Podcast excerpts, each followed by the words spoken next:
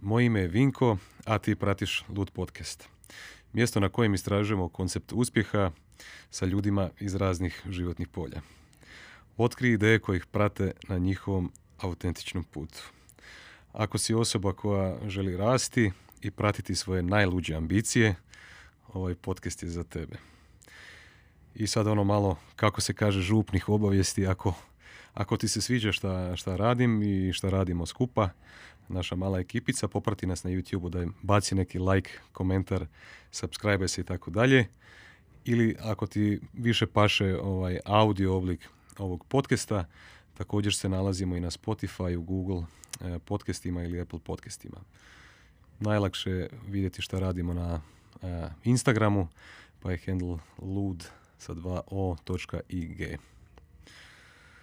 Ok. E, današnji gost je Luka Klancir, co-founder i CEO e, Async Labs, agencija koja se bavi razvojem i programiranjem IT rješenja, digitalnim marketingom te konzultingom u domeni blockchain tehnologije. Usto Luka je i co-founder Hrvatske hrvatskog Bitcoin portala, board member Ubika, udruga za blockchain i kriptovalute, jel tako? Bivši, bivši. A bivši, ok, dobro. Autor knjige Lean it if you mean it, gdje sam ja zapravo prvi put njega i upoznao ovaj, i, i vidio. Mislim da je to već ima sad pet godina. Mhm. a, sa mojim prijateljem, ne znam, tvojim poznanikom Mladenom Begićem, tamo se njega, i njega sam prvi put tamo upoznao bio taj dan, sjećam se baš. Tako. I dio si liste 30 ispod 30 po izboru lider magazina. Dosta ovako im- impresivne ovaj, nekakve rečenice za jednu dosta ovaj, mladu osobu i mladu karijeru. Ha, da. E, Šta kažeš ti na, na sve to? baš si me ovoga stavio u spotlight sve. sve smo odmah stavili karte na stol. Pa eto, da, mislim... e, prvo, prvo bi ti se htio zahvaliti što ovoga e, smatraš da je, da je ovaj opus e, nešto što, što bi moglo biti u tvojem e, podcastu i da možemo malo pričati o svim tim stvarima. E, I hvala na pozivu. E, definitivno mi je drago biti tu, iako smo, smo imali malo ono, zbog poslovnih obaveza već smo trebali odraditi ovaj prije, ali uspjeli smo se pronaći.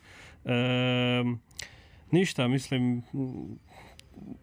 ja sam osoba kakva jesam, jel? E, od uvijek sam, od uvijek sam nekako pokušavao nešto napraviti, s nečim se baviti, neke stvari ovoga e, pušat ekstra.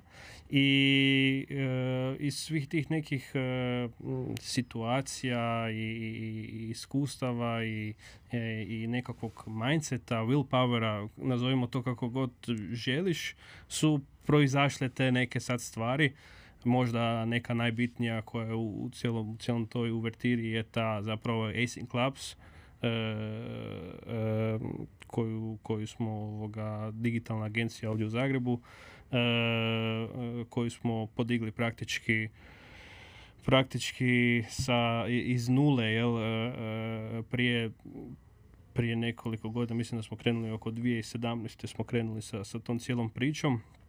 A, a prije toga je sve bilo, ja sam zapravo e, kroz faks i kroz neka, ne znam, kroz neka iskustva, kao što je recimo Erasmus, Ajde, baš ću te prekinuti tu.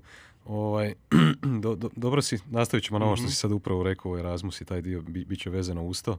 E, e, nekako si napravio dobru uvertiru, ja sam te htio na početku malo pitati o mindsetu.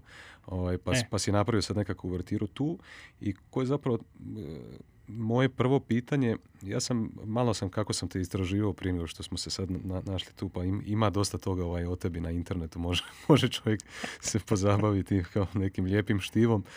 Ovaj, ti si rekao u, u- u jednom svom eh, intervjuu da bi radije svom djetetu plati, zapravo ja sam rekao da bi, da bi ja svom djetetu platio radije pet godina putovanja eh, gdje upoznaje svijet razne kulture i u praksi spaja točkice eh, svega što je čovjek do sada stvorio, nego pet godina fakultetskog obrazovanja. Eh, a to nekako se zapravo nadovezuje na ono što, što si ti par puta spomenuo u nekim intervjuima upravo oko tog Erasmusa. Mhm, mhm. E, da, mislim, to je neka moja, ne mora znači da je točna, ali recimo funkcionirala je u mojem slučaju, e, neka moja mm, misao ili, nit vodilja e, da, da e, studij kao takav fakultet, to neko klasično obrazovanje kroz koje svi prolazimo, je samo samo jedan sklop koji moraš zadovoljiti i, i riješiti, to je to. I, I, to je po meni nešto što je, što je u redu, ali mislim da unutar tog cijelog nekog E, sustava je najbitnije e, pronaći neke ljude, pronaći neke interese i zapravo izaći van tog nekog samo klasičnog obrazovanja koje na kraju krajeva slučaja, na kraju slučaja ja mogu sad pričati iskustva iz IT industrije nije toliko relevantno. E, mislim da se puno više vrednuje neki e, neki ovoga e, neki effort i neki rad iako ne kažem da recimo studiji faksevi nisu bitni. E, definitivno to se može vidjeti u nekim to se može vidjeti u IT industriji isto posebice kad, kad svrstavamo nekakve, recimo mi interno, neke inženjere od developera sami, znači neki koji su samouki, koji svak super, super rade, super rade kod i tako dalje, dok postoje neki ljudi koji su možda e, kroz neko fakultetsko obrazovanje došli do nekakvog inženjerskog razmišljanja i mogu malo više analizirati probleme, modelirati i tako dalje i tu je nešto što vjerojatno studij i ta teorija koja, ali po meni je ta, e, po meni je jedno problem toga da, e, da je to jako teško pojmiti osobi u početku. Ja puno nekih stvari koje su konceptualno teorijske tipa e, flow diagrami, neke stvari koje učiš na faksu i tako dalje, tek sad ih razumijem kad imam iskustva kroz praksu, kroz praksu i onda možeš vidjeti, aha, mogu to primijeniti.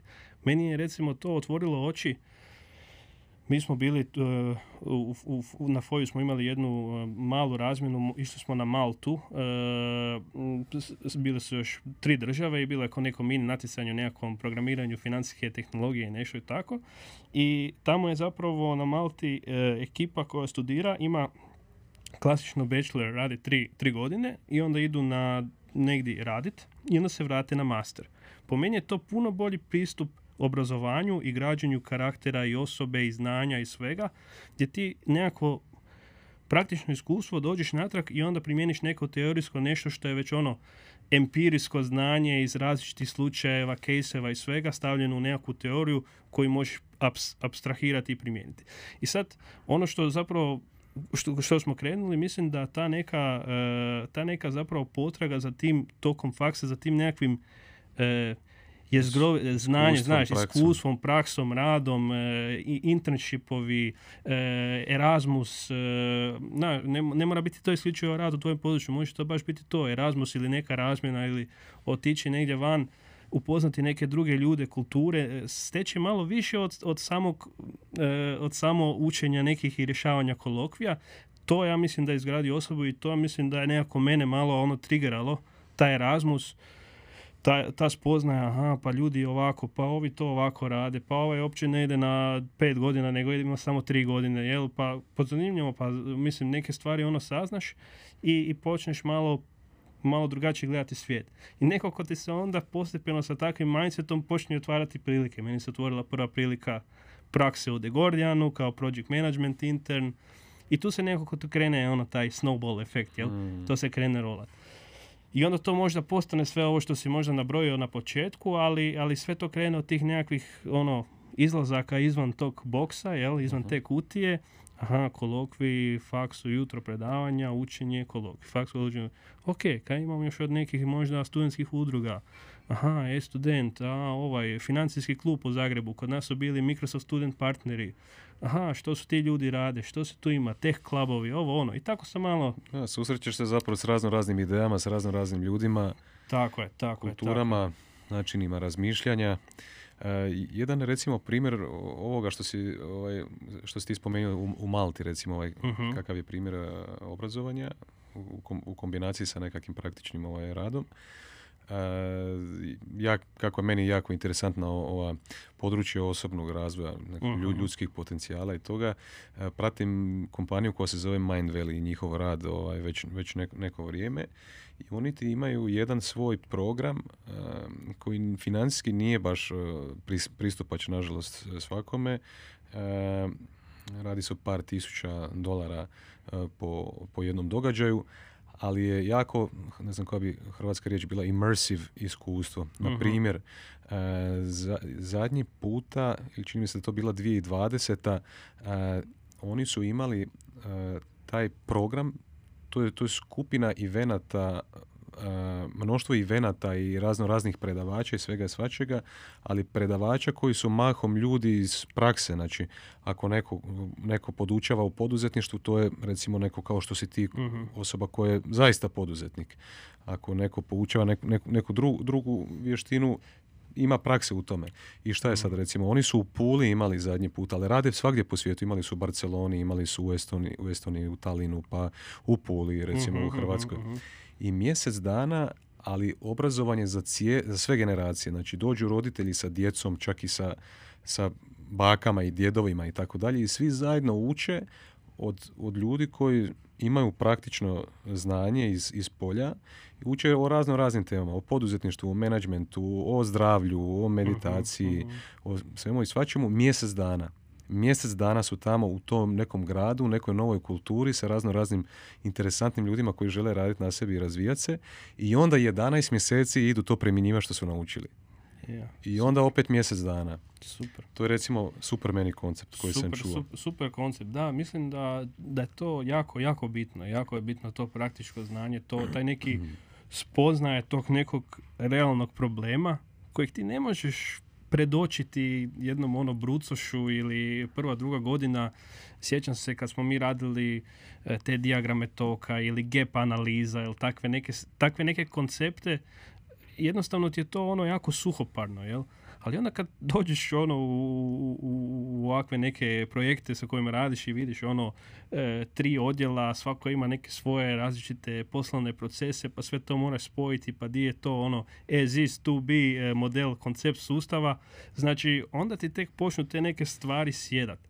Jer nisu te stvari sad ono bez veze naišle, ali e, potrebno ih je, potrebno ih je mentalno i konceptualno smjestiti nekako i naučiti. Tako da bih preporučio definitivno ljudima da ili, ili mladim ljudima pa i, i svima ostalima da uvijek uvijek pokušaju nekako možda nešto ono e, napraviti ekstra jel van tog čistog nekakvog specifičnog obrazovanja i, iako ovo su recimo zanimljive zanimljivi slučaj di, di, di, neko baš radi takav koncept obrazovanja što je, što je definitivno mm. puno, puno drugačiji pristup nego, nego nešto mm. što imamo kao klasično obrazovanje. E, dotaknuli smo se jedne riječi mindset i jako uh-huh. često, recimo i u, i u našem, e, na našem području možemo čuti za tu riječ mindset. Bilo bi prevedeno recimo mentalni sklop ili tako nešto e, i čujemo koja je bitnost recimo tog mindseta. Uh-huh. Što je po tebi mindset? Kako si ti izgradio recimo svoj trenutni mindset i što radiš da ga konstantno, ja, ja volim tako reći, updateš. Updateš. Ili ažuriraš. Ažuriranje, da, da, da. da. E, pa mindset, e, mindset po meni je neki... Mm, pa mislim da bi to možda bila neka kombinacija i samog svjetonazora i same neke e, možda volje pojedinca, znači taj neki willpower, nekakve e, želje i ambicije, e, da, da, da to sve formuliraš u tako, u tako neko stanje gdje recimo ti nije problem e, ono pročitati nešto više o toj temi koju voliš, da ti nije problem naučiti nešto o, o tematici koju ne znaš, da ti nije problem, znači ne mora to biti mindset, e, ja sam e, poduzetan i radim, znaš, ono, e, nemam pojma, od 6 do 6, e, od 6 ujutro do 6 na večer, pa dođem doma, pa sam još od 10 do 12, znaš, samo ono, ha, e, jako veliki neki tempo ili neki e, moramo stvoriti, moram puno toga prodati, moram puno zaraditi i tako dalje. Mislim da to može krenuti od jednostavnih nekih kako bi rekao, pozitivnih e, e, pozitivnih e, e, impulsa da, da jednostavno da nešto naučiš, da nešto saznaš, da nešto, da nešto, da, ne, da poboljšaš se u, nek, u nekom pogledu.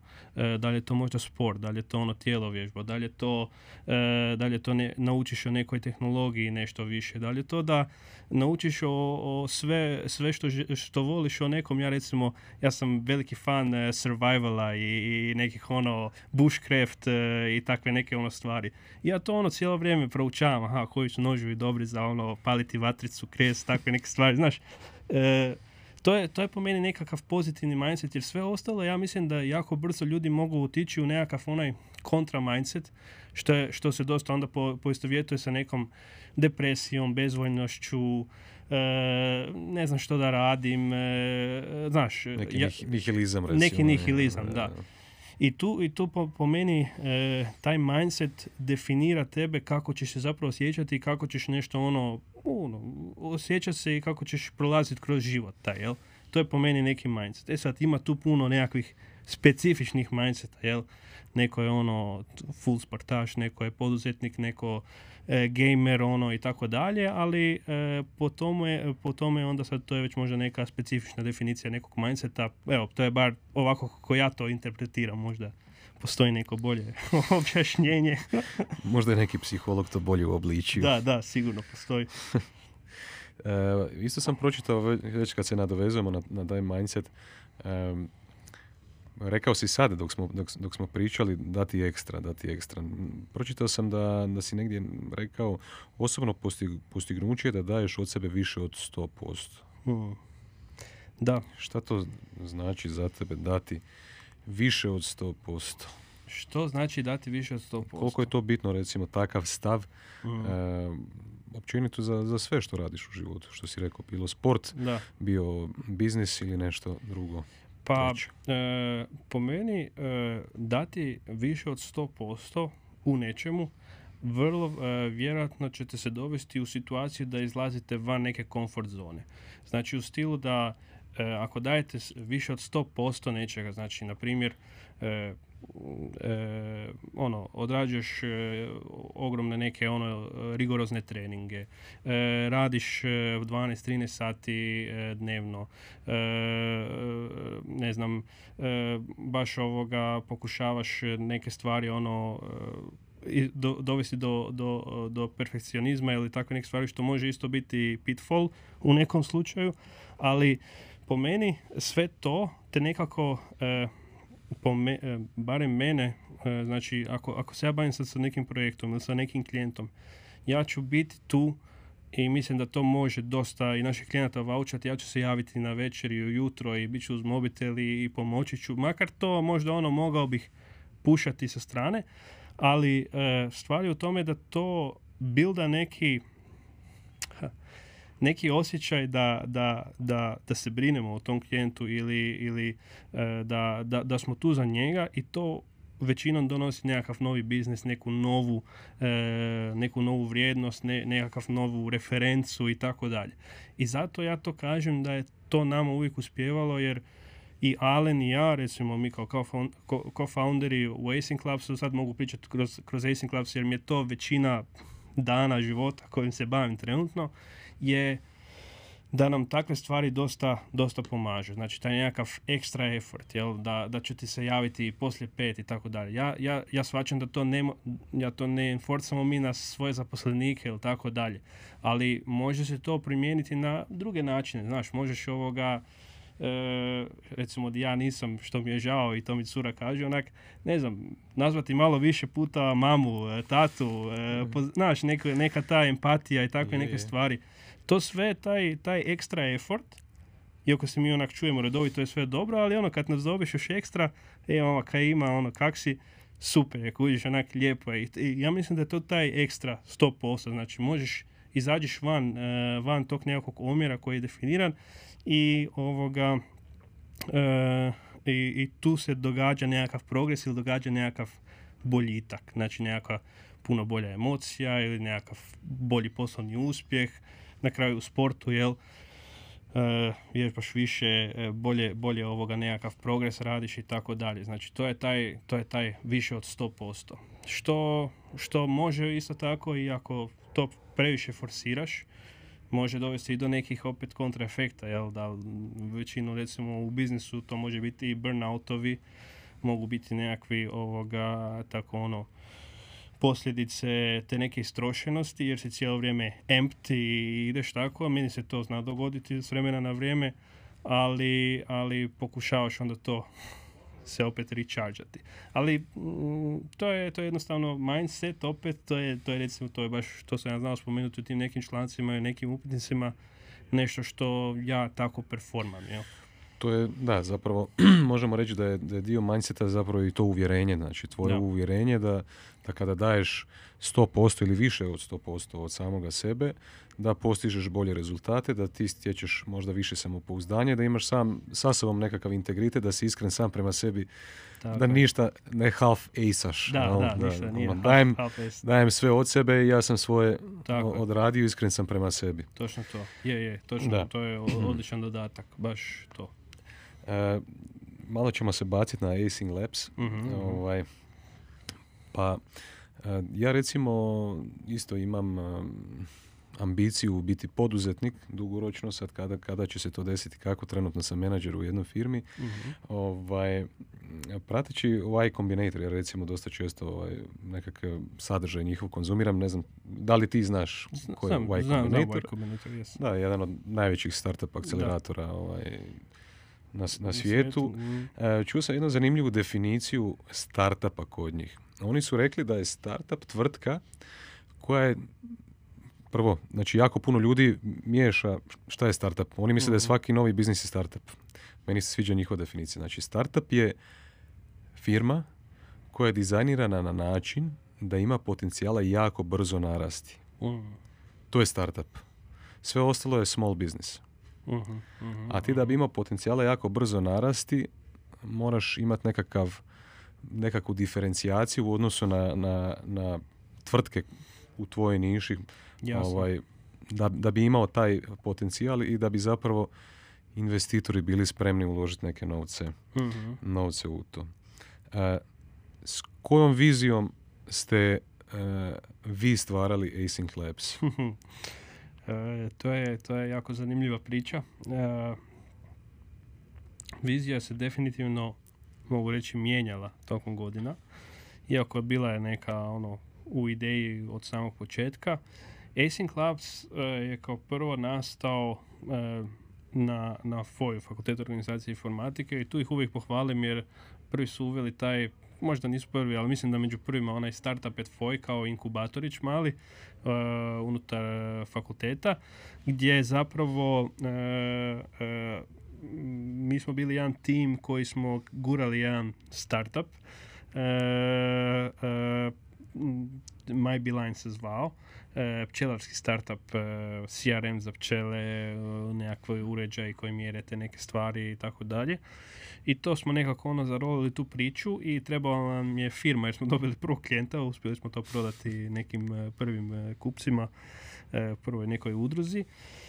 I e, trebala nam je firma i tu je nastao Async Labs, e, mislim da 2016. E, ja još nisam toliko bio u toj priči, u tom trenu, to su tada bili Alen i Zoran e, Antolović i Alen Huskanović i još dvije kolegice sa faksa, Antonija Edva i Ana Sakač, taj cijeli startup, ali onda su, kak je to lagano krenulo, ja sam tad radio u The Guardianu, Zoran je radio u Trikoderu, ja mislim, Alen u Repsliju, svi smo bili negdje i to se guralo malo sa strane.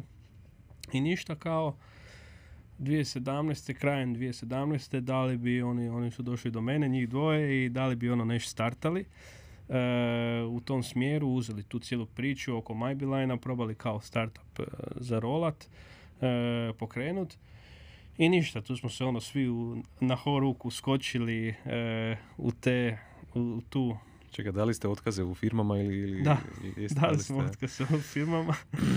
Sa, bilo je ne znam, nešto novca je bilo na računu više od onih natjecanja što su bili onaj M Zaba Start smo osvojili, par ovih startup smart contest, ne sjećam se više koji su bili osvojeni i to je bio nekakav ono cash, uh, ajmo reći uh, seed kapital za, za, za starta tu cijelu priču i doslovno smo svi dali otkaze u firmama.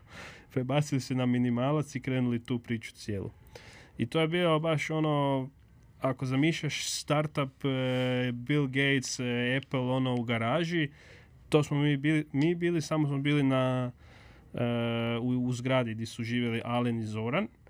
skupa su bili, ja sam, oni su bili tamo gore na Črnomercu, ja sam bio na, na Kneži u tom trenu i ja sam dolazio kod njih i u Zoranovoj sobi smo, ovako ti je bio ono, ko, ko ovaj studio mu je bila soba, tu je bio njegov krevet i tu smo stavili jednu Ikea ovak dasku stol i počeli smo mi peglati i, i štampat kod i mailove i kampanju, marketing, ovo ono i, tu smo krenuli, tu, tu ti je zapravo bio početak. Ovo mi je dosta zanimljiv trenutak za nekoga ko ima ambiciju biti poduzetnik. Znači, vi u to vrijeme niste bili studenti, nego ste već radili, ste u nekim firmama, e, samostalno ste se brinuli o sebi, niste više bili pod okriljem mame i tate, recimo. Ne, ne, svi smo već znači, bili, ste bili samostalni ono, u Zagrebu, ljudi. samostalni i, radili smo. Uh, svi smo još studirali, ali tu ti dolazi do toga da ta neka ova uvrtira od starta. Ja recimo nikad nisam završio faks do kraja. E, završio sam tri godine, krenuo sam na diplomski, E, s time da kad sam krenuo na diplomski, znači na toj četvrtoj godini, e, onda sam počeo i raditi tu u Zagrebu. Jedan sam radio kao intern, tri dana u Zagrebu, dva dana sam išao u Varaždin, putovo, ovo ono. Aha, pa studirati dalje. Da, studirat, pa sam se prebacio na izvanredni studij, pa uopće nisam dolazio na ispite da bi to sve nes, neslavno završilo, da jednostavno sam izgubio rokove, ali već sam, već sam bio u sto stvari, jel? Što, se, što se tiče ovog nekakvog ono, posla, kojeg sam imao što se tiče tih nekakvih projekata sa strane, te priče oko startupa, svašta se tu naš kuhalo i jednostavno u tom trenu po meni nije bilo jer da sam htio završiti, ja sam morao, morao imao sam još par nekih predmeta koji su mi bili ono labosi, seminari, moraš biti ono baš u Varaždinu, na foju, moraš ići na to, moraš se posvetiti tome šest mjeseci i riješiti. E sad, meni to jednostavno nije imalo smisla da ja sad sve ovo što imam, sad ovo je neki ono e, e, snowball koji se već, znaš, momentum već, se stvorio, već se stvorio momentum, već se svašta tu događa, e, sad to sve ono staviti na čekanje, riješiti faks, vratiti se da bi kuži, da bi kroz, uz pomoć faksa i tog papira došao do toga gdje već zapravo jesam, jel? Nekako mi ono to jednostavno nije imalo smisla i ništa, onda sam ja to riješio, ono, ja tu nisam nikad završio taj faks, ali i Zoran su uspjeli izgurati ono, e, to do kraja, ali e, svi smo ta ista godina bila, bili. I ništa, ovoga, generalno e, krenuli smo kao ono tu startup priču baš raditi Čekaj, čekaj, čekaj, samo da, da, da, da, da slušatelji pokušaju shvatiti. Da, da, složimo. ovdje se nalazi jako puno ono golden nuggetsa. Da, da, da. Za nekoga ko želi, ovaj, želi napraviti ovakav potez koji ste napravili vi. Uh-huh. Znači, iz tvoje perspektive gledajući, ti si bio si student, dvije, dva dana u tjednu si išao u Varaždin na fakultet i dalje. Radio si u tom trenutku u The Guardianu, jel tako, kao tako intern.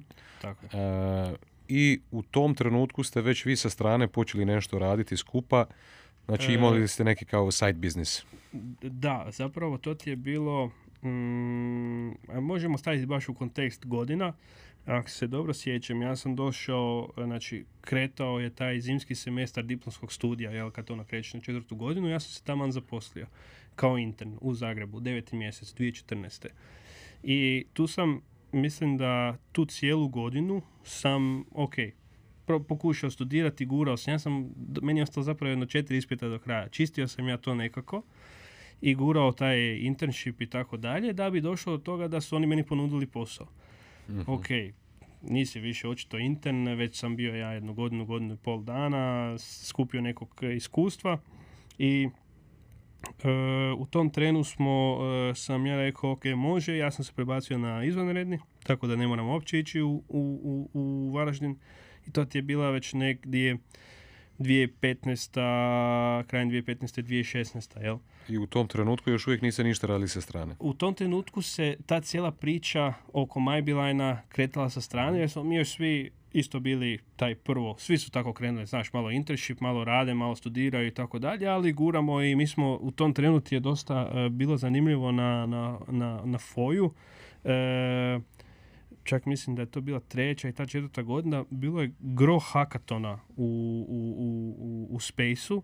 Svi su radili hakaton, Infinum je radio hakaton, e, T-Mobile e, i tu je dosta bilo i par ekipa sa Foja, odnosno jedna ono, ekipica sa Foja koja je baš rasturala te hakatone i svi smo si nekako kroz taj cijeli e, kroz taj cijeli proces stvorili neki connection, ne znam, ja sam se upoznao i sa uh, carom, uh, Tomislavom carom, mislim Finuma na danu karijera, mi smo pičali taj uh, Cro Bitcoin sam ja tad radio, da, to ti, je, to ti je moj projekt bio u tom, u tom, tom trenu, jel, kad sam Hrvatski Bitcoin portal.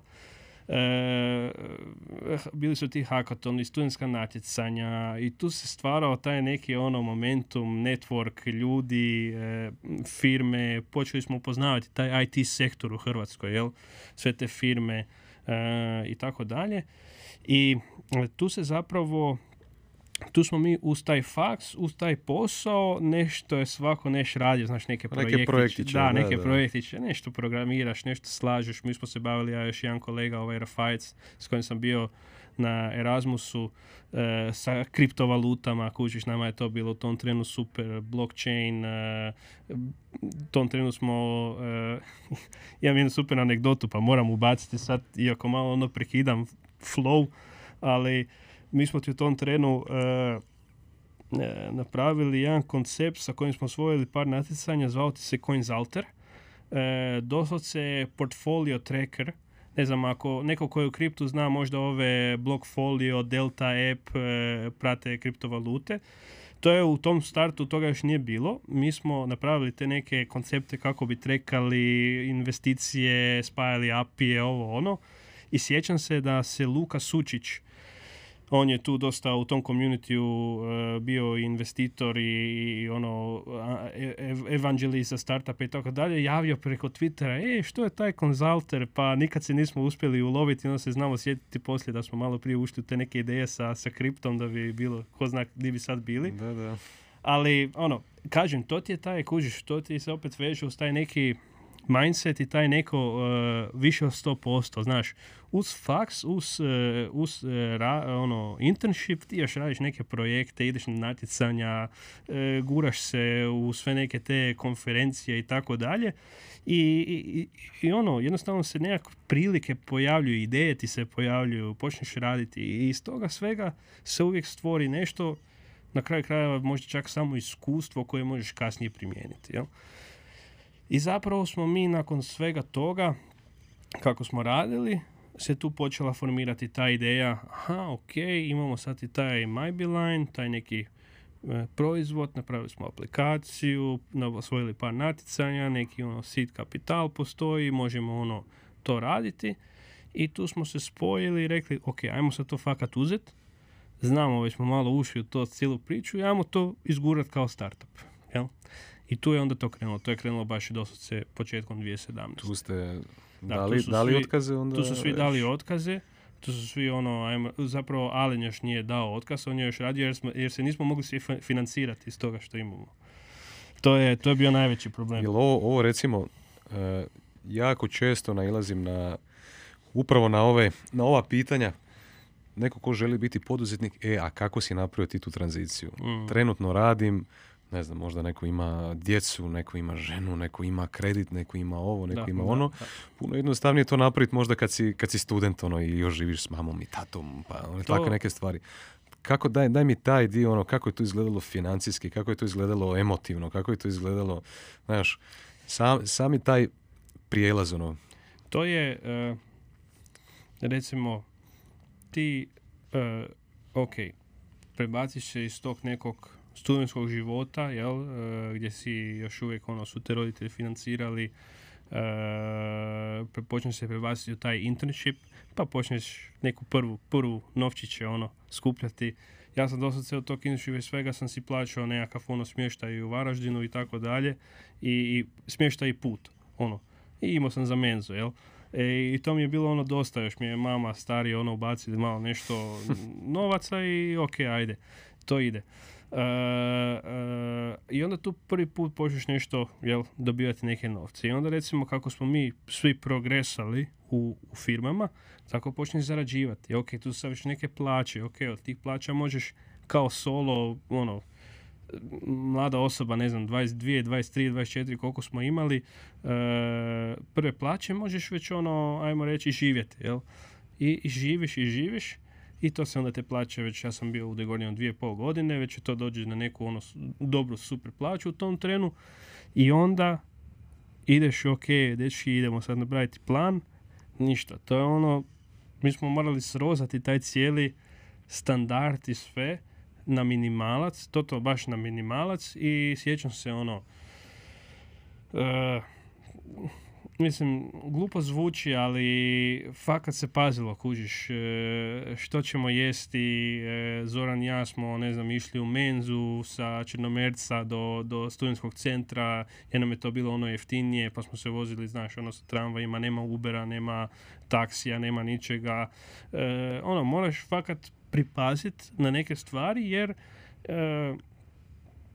si malo imao nekakav standard malo veći do tada i sad ga moraš smanjiti jer nemaš više toliko budžeta, naravno. E, sa druge strane, Alen uopće nije se htio financirati iz tog sida, iz tog nekakvog kapitala kojeg smo imali iz tih natjecanja, nego on još radio kroz dan i onda je došao u pet popodne i onda je još radio na ovome, jel?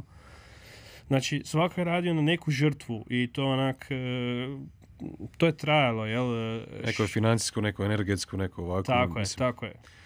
Ne- neko više dao u nekom segmentu, neko Točno drugom, to, točno to. I to, i to, to zahtjeva, znaš, neku žrtvu i neke prilagodbe na nekakav life koji je onako dosta suhoparan. Mi nigdje nismo izlazili, samo smo ono radili, peglali, kodirali i tako dalje. I mislim, zvuči onako grubo i, i e, možda onako nešto što ne bi možda svako želio kad sad si razmišlja u što ću, pogotovo, pogotovo kad pričaš o tome ako imaš kredit, ako imaš ženu, ako imaš djecu. Ja mislim da je to jedna, nažalost, e, e, kako bi rekao, prednost neke mlade osobe. Ti se možeš adaptirati, znaš. Možeš se adaptirati, mogli smo otići ono na te pohance i picu iz menze, znaš, i jesti malo ono Još, još ti se ne stvaraš Da. špek kad pojedeš glupost. Kužiš, da. možeš ono, možeš na taj, na taj način još ono malo uh, živjeti i funkcionirati definitivno, a, a imaš ono neku viziju i, i cilj zašto to radiš, Da, da, da, da. I to je nas sve drajvalo i guralo, iako e, čisto da onda sad, znači to je ta cijela startup priča bila, ali tu dolazi do nekog drugog prepreke, a to je ta da e, da bi ti izbilja startup napravio održivim, fakat moraš imati neke prihode, jel? Možeš ti živjeti na nek- u nekom trenu nekih x mjeseci od te... e, Koliko ste imali u svojim glavama zamišljeni? Zamišljenih mjeseci života uz, uz, uz taj srozani standard ovaj, prije, nego, E, prije nego što sav keš ode. mislim da je bilo jedno šest mjeseci. To je dosta za dosta, dosta na, na nož i zahtjevno. Da, Da. da, da. Bilo ti ono šest mjeseci. Zbilja ono kad e, neke stvari smo ono morali još investirati za neke te sajmove i takve stvari koje smo trebali ono se pojaviti gdje bi mogli prezentirati tu aplikaciju ili otići do udruge ove, ne znam, u Samoboru, u Krapinu i tako dalje. Ali vi ste već u tom trenutku zapravo imali nekog prvog klijenta za May, Maybelline. Imali smo, imali smo, imali Znači smo. niste ono totalno nepromišljeno uskočili u to, sad imaš šest mjeseci, uz taj standard toliko novaca.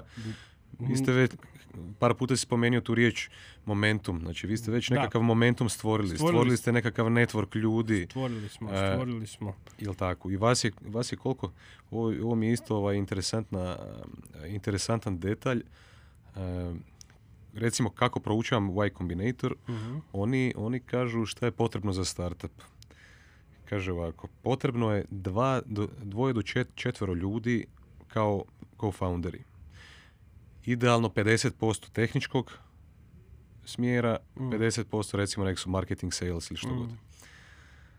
Potrebno je da svi su spremni dati otkaz i da imate dovoljno novaca za godinu dana života živeći na, oni kažu, ramen noodles. To ti je to, evo. Kaže, jest, jeste primijetili da do sada nisam spomenuo da, da je potrebno da imate ideju. Mhm. Oni čak, a, čak i potiču ljude da kreću sa pretpostavkom da je to projekat. Mhm. A ne sad osnovat ću firmu, ovo ono i to je sve. Nego ono, kreneš s nečim, ovo ono. E, zašto? Zato što oni kažu, ako je jedna osoba, ako ona začetnik ideje i ona recimo radi na toj ideji šest mjeseci već je stvorila nekakav rezultat i onda se uključe co-founderi, nekako je teško dobiti ownership.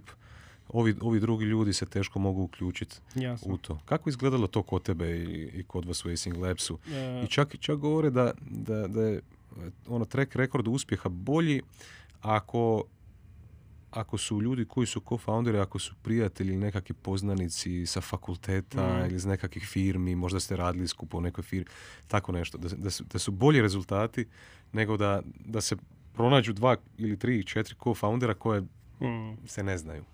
Evo, mislim, možda nas je Y Combinator ono negdje promatrao pa su iskopirali.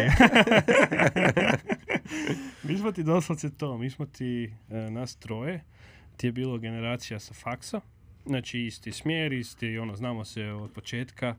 E, kažem, prošli smo kroz te neke natjecanja, hekatone, projekte na faksu i tako dalje. Tu ste već nešto surađivali i navikli jedno na drugo. Tako da. je.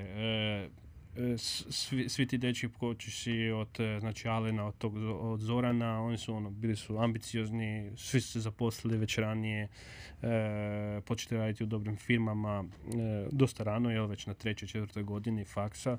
E, počeli skupljati to neko tehničko znanje i iskustvo. Mhm. Ja recimo na ovoj fronti kao, ja sam se zapravo dev- prijavio kao developer, ali dobio sam project management intern poziciju, pa sam malo više bio u toj nekakvoj organizaciji, scope cijelog projekta, ono, ne samo development, nego i business strana i product i tako dalje.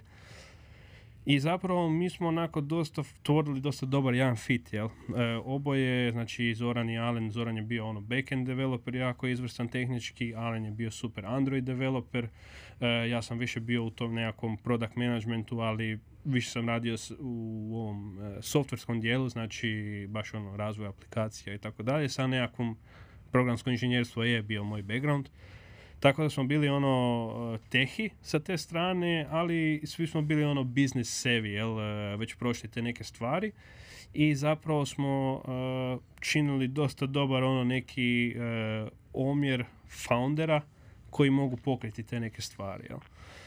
E, od same aplikacije, od same nekakve strategije, e, cijelog nekakvog ono marketinga, e, setupa, cijelog, ja sam sjećam, ja sam u Canvi radio ono infografike, oglase, postove, radili smo automatizaciju mailova, ono, upsellanje, ono, sve smo čitali smo jako puno o tome, istraživali, gledali, pokušali smo primijeniti ono sve, sve growth hacking e, šeme koje postoje i, i, i u to ubaciti. I da, ono, mislim, dedicirali smo se u to, bilo je ono, jesi in, jesam, ok, to znači da idemo peglat, to znači da smo na minimalcu svi, to znači da, da ono, zatvaramo se u sobu i Znači, radimo. spalili ste mostove i to je to. Spališ mostove i tišli smo i, i uskočili smo u to. I jedna stvar što je nama nekako, zašto smo išli sa ovih šest mjeseci ono probati, što smo mi znali, mi smo nekako ono bili, uh, uh, pošto smo još bili nekako dobro povezani i tako dalje, rekli smo ok, ako, ako nam baš ono zaškripi, uzet ćemo neki projekt, znaš, isprogramirat ćemo nešto, napraviti neku web stranicu, napraviti neki ono web shop, napraviti nešto i dati neku e, financijsku injekciju u firmu. Vi ste imali nekakve vještine koje ste Kužiš. mogli naplatiti Da, mimo, mimo ovog Ma- Tako je. Maybelline recimo. mimo, mimo toga. E, zato smo, bili smo svjesni da možda, mislim, postali smo sve više svjesni iz mjeseca u mjesec da je jako teško akvizirati nove klijente, dobiti plaćene korisnike, iz tih plaćenih korisnika financirati sve moguće troškove, pogotovo ako ti je subscription, ne znam, 10 lipa po hajvu, po košnici, znaš, ono, moraš krenuti da, da dobiš prve korisnike, ali zato ti je tu standardno u startupima, to je, to je normalno stanje i tu je stanje zašto, ti, zašto u startupima postoje seed e, funding, e, ono nekakav angel investori, seedovi i tako stvari, znači ono stadij tog fundinga dok ti ne dođeš do neke ono čak i, i većih investicija i serija i tako dalje koje investiraju u tebe jer e, više trošiš nego zarađuješ naravno. E, tako da je to nekakav nešto što treba imati na umu. Jako teško je postati odmah profitabilan startup. E, profitabilna, profitabilan biznis u, u takvom nekakvom području, ono da sve spališ, kreneš i da je to odmah profitabilno. To, to onak, ne znam, rijetko se vjerojatno događa.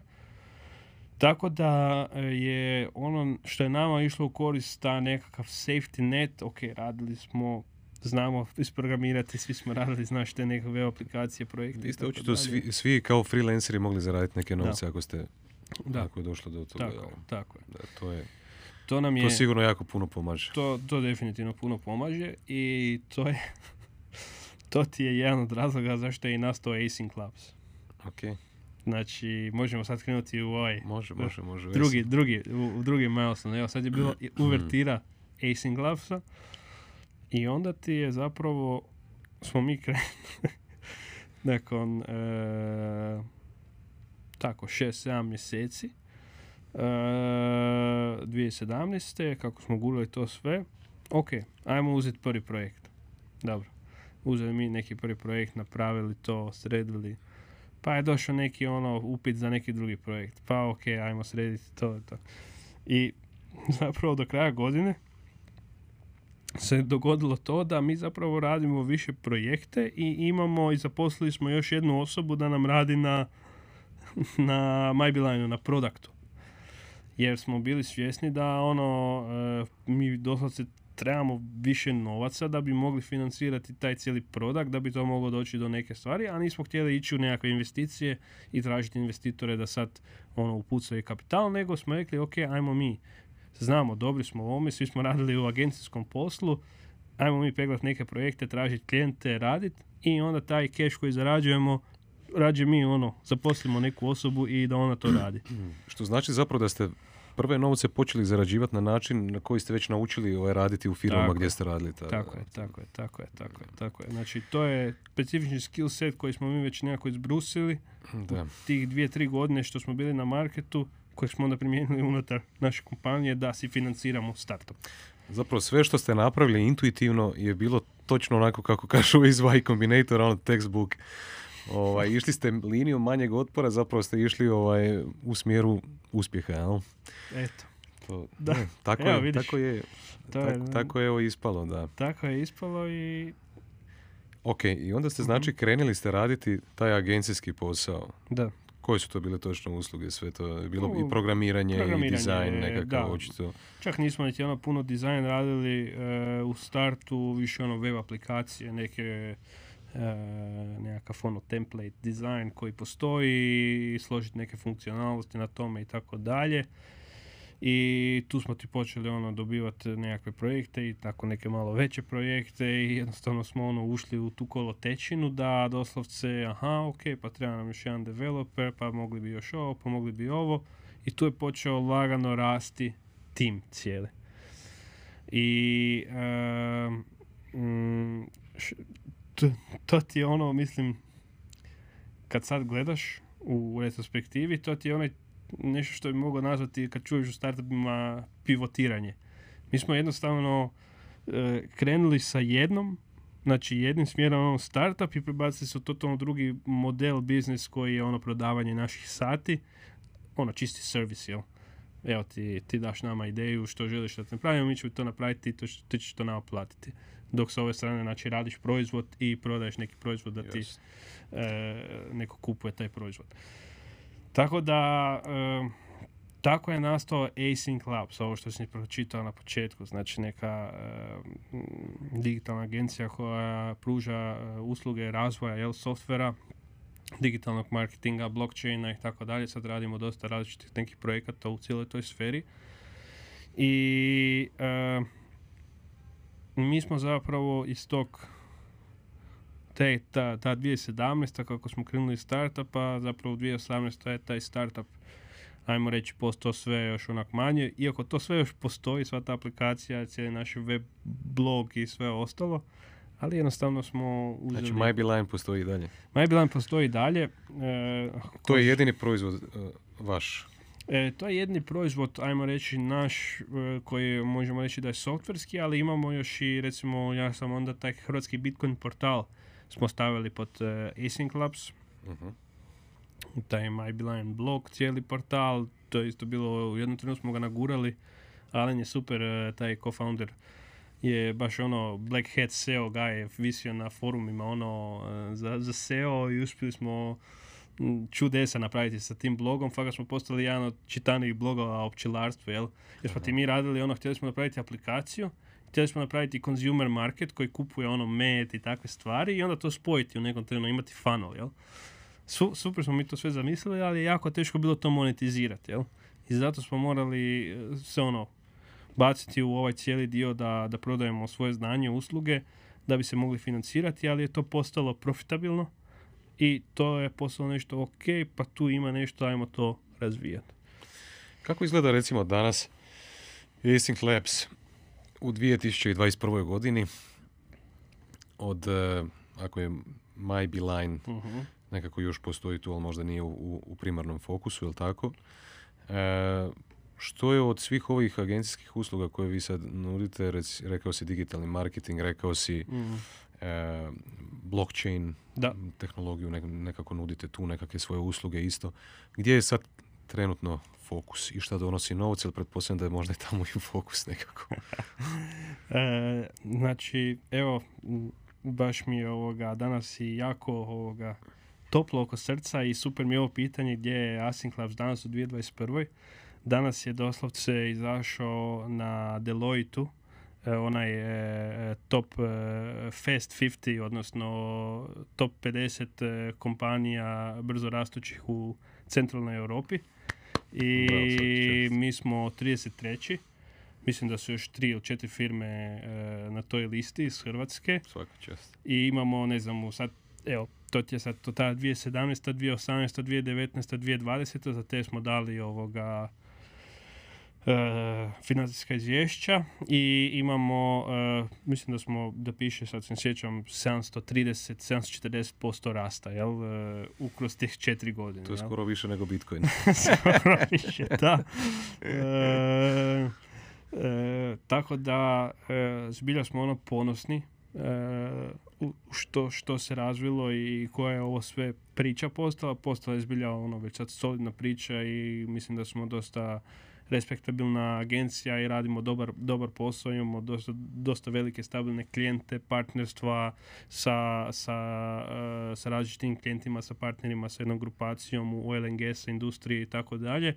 E, I dosta ovoga, uh, što si pitao, neki fokus, fokus je primarno u ovom trenu razvoj custom web aplikacija i rješenja. To pratimo sa digitalnim marketingom, znači ne za neke klijente odmah to nam je još malo manji odjel, to još gradimo. Primarno smo, ajmo reći, u softveru, ali ovo pokušavamo izgraditi i to imamo dosta fokus e, na taj nekakav performance marketing, znači da E, e, da odmah neki klijenti koji su sa nama, koji razvijaju aplikaciju, da im pomognemo to pušati na, na market. Znači ono nekakav možda ono branding, social, nekakve newslettere i neki follow-up da, da dobe odmah nekakav market push. To bi htjeli ukomponirati to cijelu priču, a ovaj blockchain e, čisto proizašao iz te, iz te sfere da sam se ja dosta dugo bavio sa blockchainom privatno, jel, mislim blockchainom krenuo sam od tog Bitcoina na hrvatskog Bitcoin portala još 2014.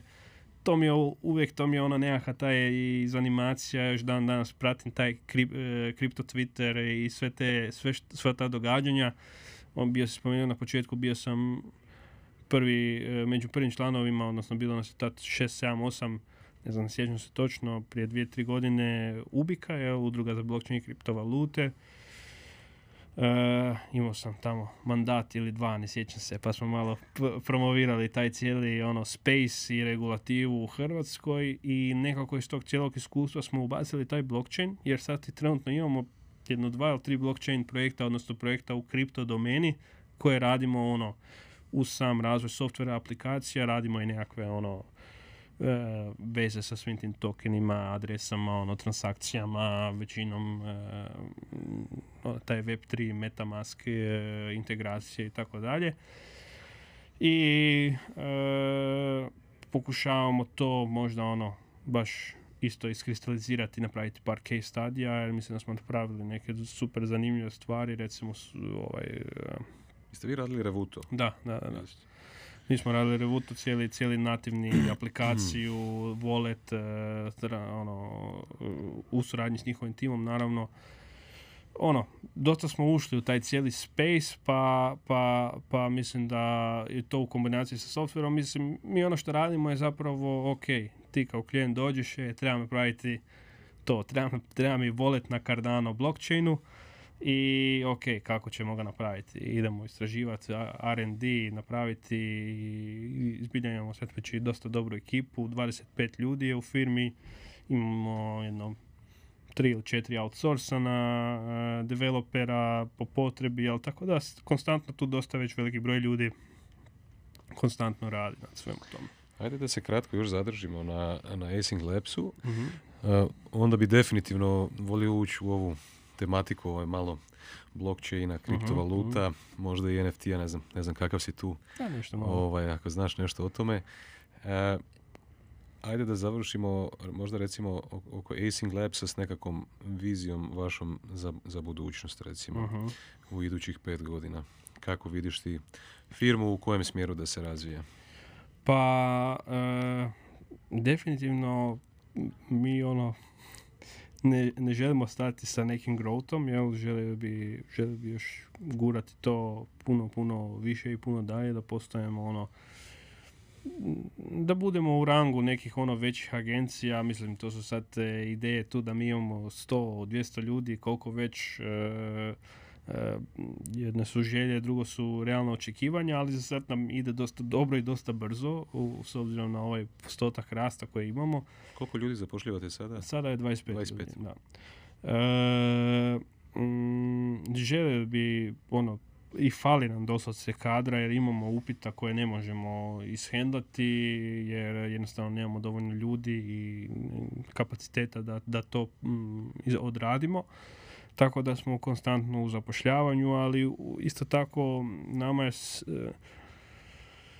cilj nam je napraviti nešto što je sustainable sustav. Ne želimo, ne želimo da nam se dogodi neka implozija jer e, nemamo dobro posložene procese, jer su ljudi nezadovoljni, jer e, nam ono neke stvari nisu dobro bile postavljene samo zbog ono growta. Jel? Znači najlakše natrpati naš puno ljudi u, u to sve i, i, raditi neke puno više projekata, ali to sve je jako onda niti nije kvalitetno po meni dobro.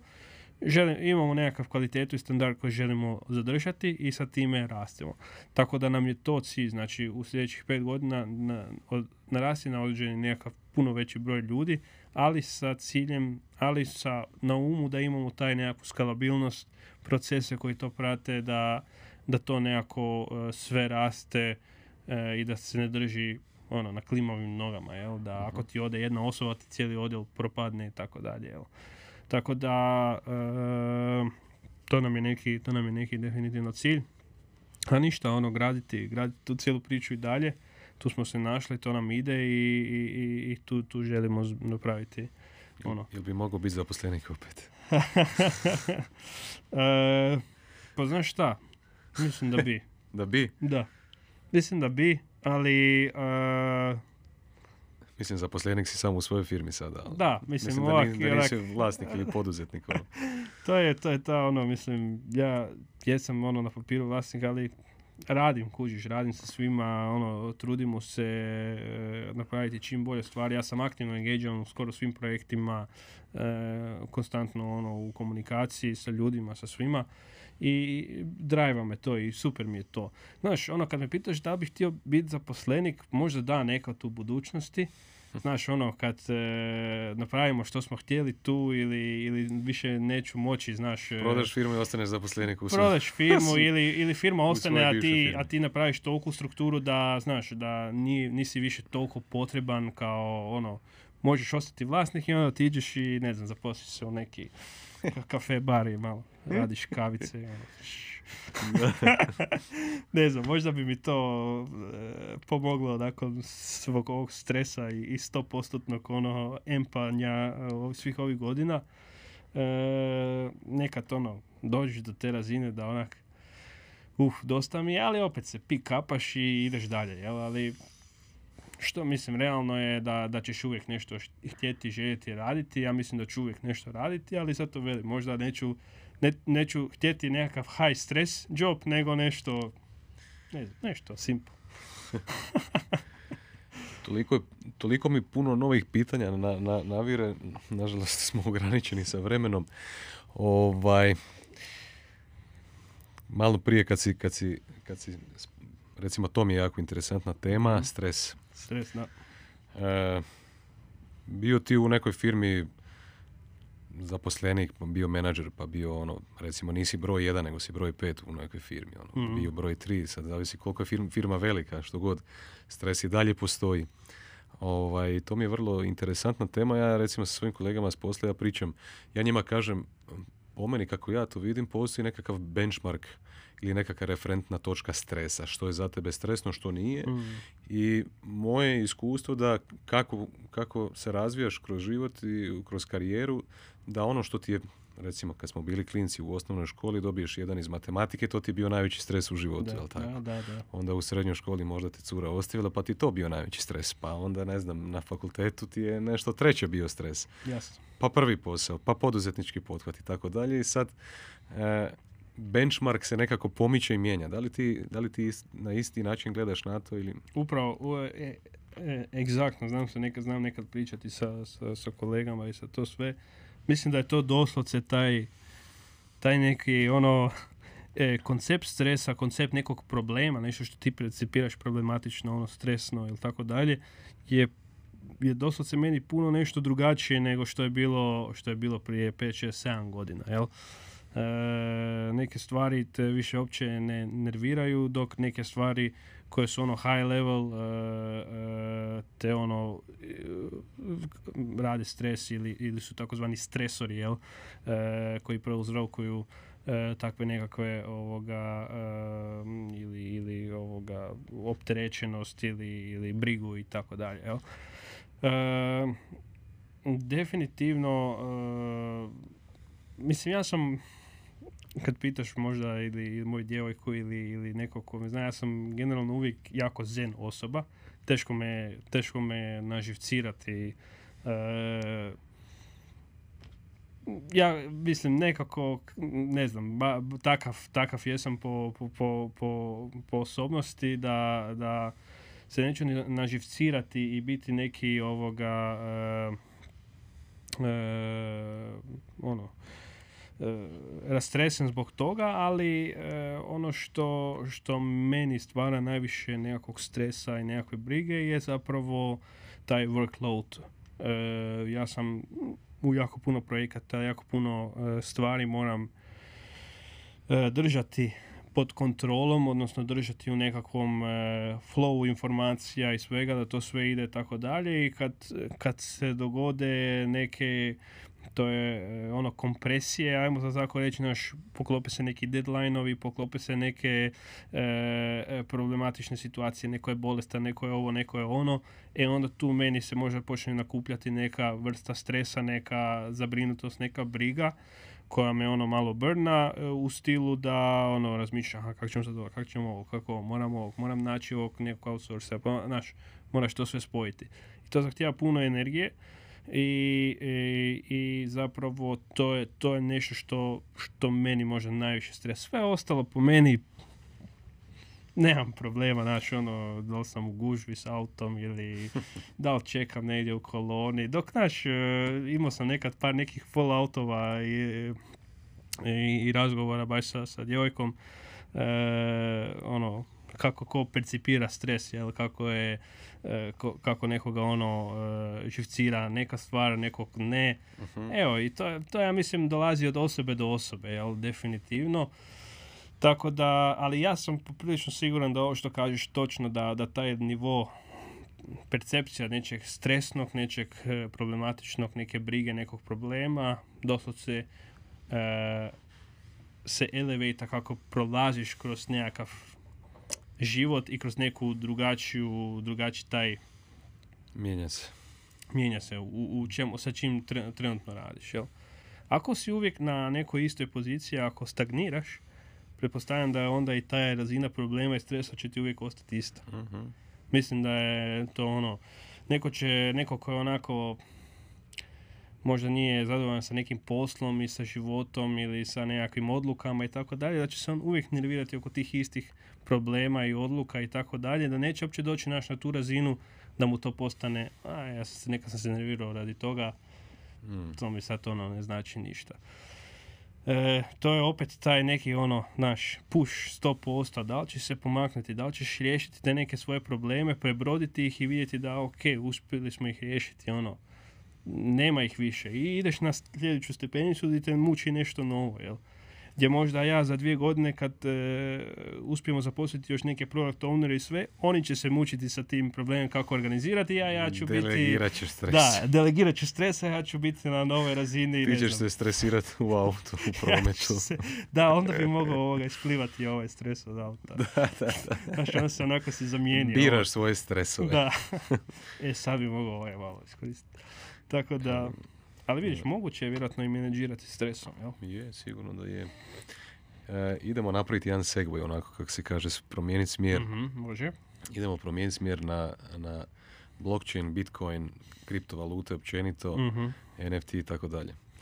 E, ajde nekome tko je možda, ja, mene je to golicalo, golicalo me onako mjesecima i onda mi se totalno nešto preko noći, ne znam šta se desilo, mislim da je jedna osoba koju pratim ovaj, na, na društvenim mrežama je rekla da zapravo on osjeća moralnu obavezu da sve ljude koje ko- koji njega prate i slušaju što on, što on govori i što radi, da on ima moralnu obavezu da, da im kaže da se obavezno moraju uključiti u to, ako nikako drugačije da, da krenu se educirati oko toga, da počnu pratiti nekakve influencere u tom svijetu i da onda sami donesu sud oko toga da li se žele ovaj, dodatno angažirati u, u, tom, u tom svijetu, u tom svjetlu, e, pa možda čak i ulagat, početi ulagati nekakve prve novce, Mm. e, inve- ako ćemo reći kao, kao investirati ovaj, u nekakve kriptovalute ili kao što vi sad trenutno radite recimo u Async Labsu da, da ovaj, krećete u nekakve projekte ovaj, da vi idete svjesno u Mm. to polje.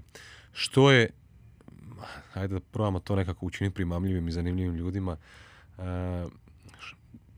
što su to kriptovalute, e, na kojoj tehnologiji rade, e, koja je budućnost te tehnologije. Ja sam recimo čuo da, da je 97. godine bilo 140 milijuna korisnika interneta, Mm. a da je danas 2021. 140 milijuna korisnika kripta. Mm. Kaže da je internet rastao 60% godišnje u broju korisnika, a kripto raste 110 do 115% Mm. u broju korisnika godišnje, što znači da do 2023. ili četvrte godine, sad da ne budem neprecizan, ćemo već imati milijardu korisnika kripta. Mm. Znači, blockchain kao tehnologija će biti najbrže usvojena tehnologija u zapisanoj povijesti čovječanstva. Pa ajde, daj, molim te, Da. onako da krenemo u tu Da priču. krenemo, mhm. Šta, je, šta, je, šta su to kriptovalute, šta je to blockchain, šta je ta tehnologija, kako bi ti to opisao ljudima nekako onako jednostavnim rječnikom? E, najjednostavnijim rječnikom, e, znači to je postalo, ono, prvo da se ogradim, to je postalo toliko ogromno da je jako teško sad sa jednom jednostavnom definicijom pokriti sve ostalo. E, ali ajmo reći da ako uzmemo Bitcoin kao primjer, ali izaći ću van i njegovih okvira, e, e, on je zamišljen kao, zamislite si cash novac, jel? Znamo što je cash. Ja tebi dam 100 kuna, mi smo napravili transakciju između sebe. Znači, niko drugo nije prisustvovao u toj transakciji. I 2009. je izašao taj znanstveni rad, Bitcoin, a Electronic Peer-to-Peer eh, Cash System. Znači, kako, kako napraviti na internetu mogućnost da ti na, da platiš, da prenesiš vrijednost, ali direktno osobi koju tražiš, bez da to ide preko nekog middlemana, bez da to ide preko Posrednika, neke posrednika, jel? Jer to realno na internetu nemaš, uvijek ide preko neke banke, nekog payment providera, nečega. Kako napraviti ono, čisti taj pojam, ono, cash razmjene, jel? Ja uzmem 100 kuna, dam 100 kuna, niko ne zna da se to dogodilo osim nas dvoje, jel? Kako to postići u, u, u, u digitalnom u svijetu, odnosno e, pomoću neke kriptografije i tako dalje. I tu dolazi na center stage zapravo koncept tih kriptovaluta i blockchain tehnologije kao tehnologije koja, bez da ulazim sad u detalje, omogućuje taj koncept tog nekog prijenosa vrijednosti direktno peer-to-peer sa osobe na osobu, jel? Ili sa neke točke na drugu točku, jel? I kriptovalute kao takve možete zamisliti kao što je e, e-mail, ovo što si spomenuo, bila neka prva aplikacija interneta, jel? Tako, je, tako su i kriptovalute kao novac prva aplikacija blockchain tehnologije. Znači, ajmo reći da je blockchain neka ono, nešto što, ono, isto kad pitaš što je internet, jel? Internet je masa umreženih računala i svega. Niko nije vlasnik Niko interneta. nije vlasnik interneta, sve to nešto, znaš, ono, nekakva infrastruktura kroz koje informacije mogu putovati. E, blockchain je nešto slično kao internet, samo ima neka drugačija malo pravila na koje razmjenjuje neku vrijednost, jer internet je bila ideja da možeš izmjenjivati podatke i informacije, a nažalost te informacije sve se to može duplicirati, kopirati, možeš raditi ono copy-paste svega toga. A da bi prenosio vrijednost moraš biti siguran da je ta vrijednost autentična, da je ili ta informacija da je ono jedinstvena, da se ne može kopirati, da pripada samo toj osobi kojoj je poslano i tako dalje. I to je zapravo blockchain mm, u nekoj veoma e, generalnoj, generalnom objašnjenju. A kriptovalute su prva primjena toga kao novca. E sad, kriptovalute se tu opet počnu brenčati, jel? Počeli su brenčati u te neke prijenos novca, ali i prijenos e, nekih e, informacija koje su e, vezane uz vrijednost. Nekakve, nekakvog identiteta, nekakve, e, nekakve nekretnine, pokretnine, sve, sve, sve nešto što mi percipiramo ljudi kao vrijednost, sve to moguće staviti nekako na blockchain i reći aha, to je neki vlasnik toga, znači e, e, Vinko je vlasnik ovog, e, Luka je vlasnik ovog i, i to, da je sve to zapisano na tom jednom Tu su oni kao smart contracts. to su, pametni tako je, to su kao ti e, pametni ugovori. I tu se to onda račva i, i, i taj, taj prostor je postao toliko velik da je sad zadnji hype, ako želiš možemo već lagano krenuti u to, znači su recimo i ti NFT-ovi, znači non-fungible tokeni. E, ideja je iza non-fungible tokena da... re- Znači, kriptovalute su zapravo klasični tokeni, a ovo su non-fungible tokeni. tako je. I sad koja je razlika između E, jednog i drugog? E, razlika između jednog i drugog, znači je A i ta... smart contract, da li je smart contract isto token?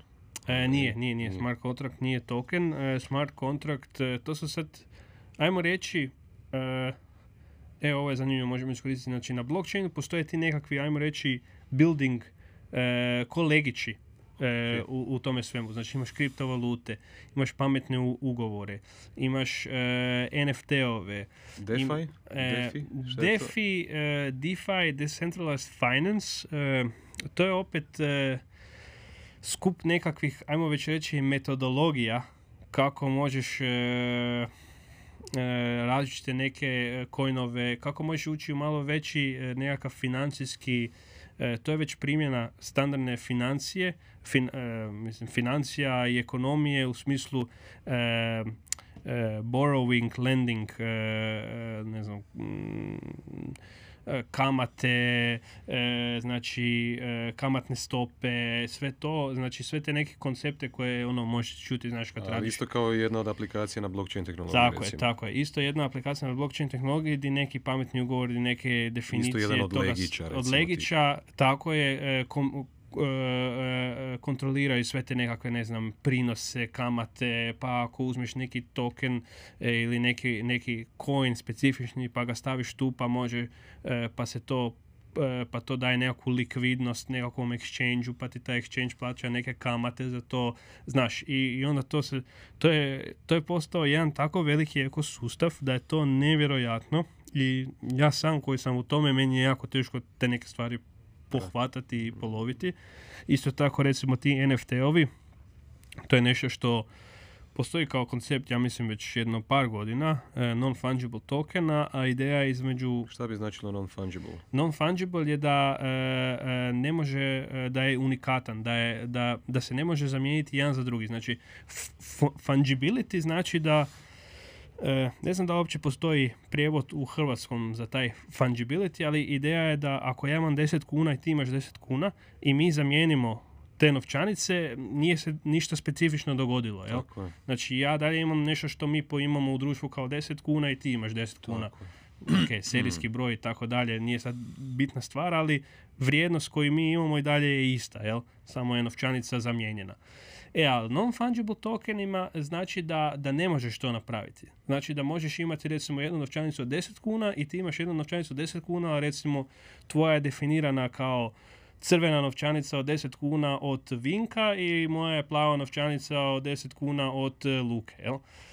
I jedine su takve na svijetu. Jedine su takve na svijetu i, i ne, možeš ih, e, ne možeš ih zamijeniti. Mislim, možeš ih nekome dati, ali može samo jedan vlasnik postojati u tom trenu. Znači unikatno je. Unikatno je, da. Iako to opet onda da caveat e, postoje sad i frakcionalizirani non-fungible token, da može biti više vlasnika jednog tokena, odnosno nekakvog e, eseta. I onda to, znaš, i onda ti to ide zbilja, zbilja duboko u, u neke pore e, nekih naših društvenih koncepata, nešto što mi smatramo kao E, vrijednost, što je pokretnina, što je nekretnina, e, što je nekakav identitet, što je nekakva, e, nekako pravilo nekakvog prijenosa, neke kamate i tako dalje. I tu se počeo graditi taj cijeli, ono sve ti legići su se počeli graditi taj cijeli neki novi ekosustav razmjene vrijednosti, dobara, e, vlasništva, koncepta vlasništva, evo kućiš ono, ekipa ono kupuje e, e sad kako je Facebook izašao sa ovim cijelim metaversom, e, poludili su svi za tim meta, e, metaverse coinovima, imaš doslovce nekoliko coinova na, na tržištu koji ti prodaju e, digitalni land, ono, doslovce zemlja, posjedi, na, u Decentralandu. Digitalni land. Da, digitalni okay. land. I ono imaš, možeš kupiti parcele, možeš kupiti uh, već neke ono kao objekte, svašta nešto. Jer ekipa uh, um, percipira to kao nekakav sljedeći korak u, u cijeloj, i to bi sad mogli dosta tu puno pričati, ali cijeli neki korak evolucije tog cijelog interneta da, da ulazi u taj nešto što se ziva, naziva Web 3. Znači ovo što mi sad kao web imamo je Web 2. Znači ajmo reći, dobro, ajde ne, ne ulazimo pre, pre... Web 3 i me, Metaverse, ili to jedno te isto ili? Pa to bi bilo u tom cijelom nekom cijelom konceptu svih tih stvari. Znači kriptovalute... Kriptovalute, pametni uh, ugovori, sve to, sve to spada u Web 3. Uh, da, virtual reality, znaš, nekakav totalno drugačiji uh, e, pristup interakciji sa webom, interakciji sa internetom, interakciji svega. Znači ono, e, kako se ti predstavljaš na internetu, kako se logiraš u web stranice. Mi ti sad radimo jedan web shop za jednog klijenta gdje nema više ono username, password, login, nego se loginaš sa Metamaskom, sa svojim walletom.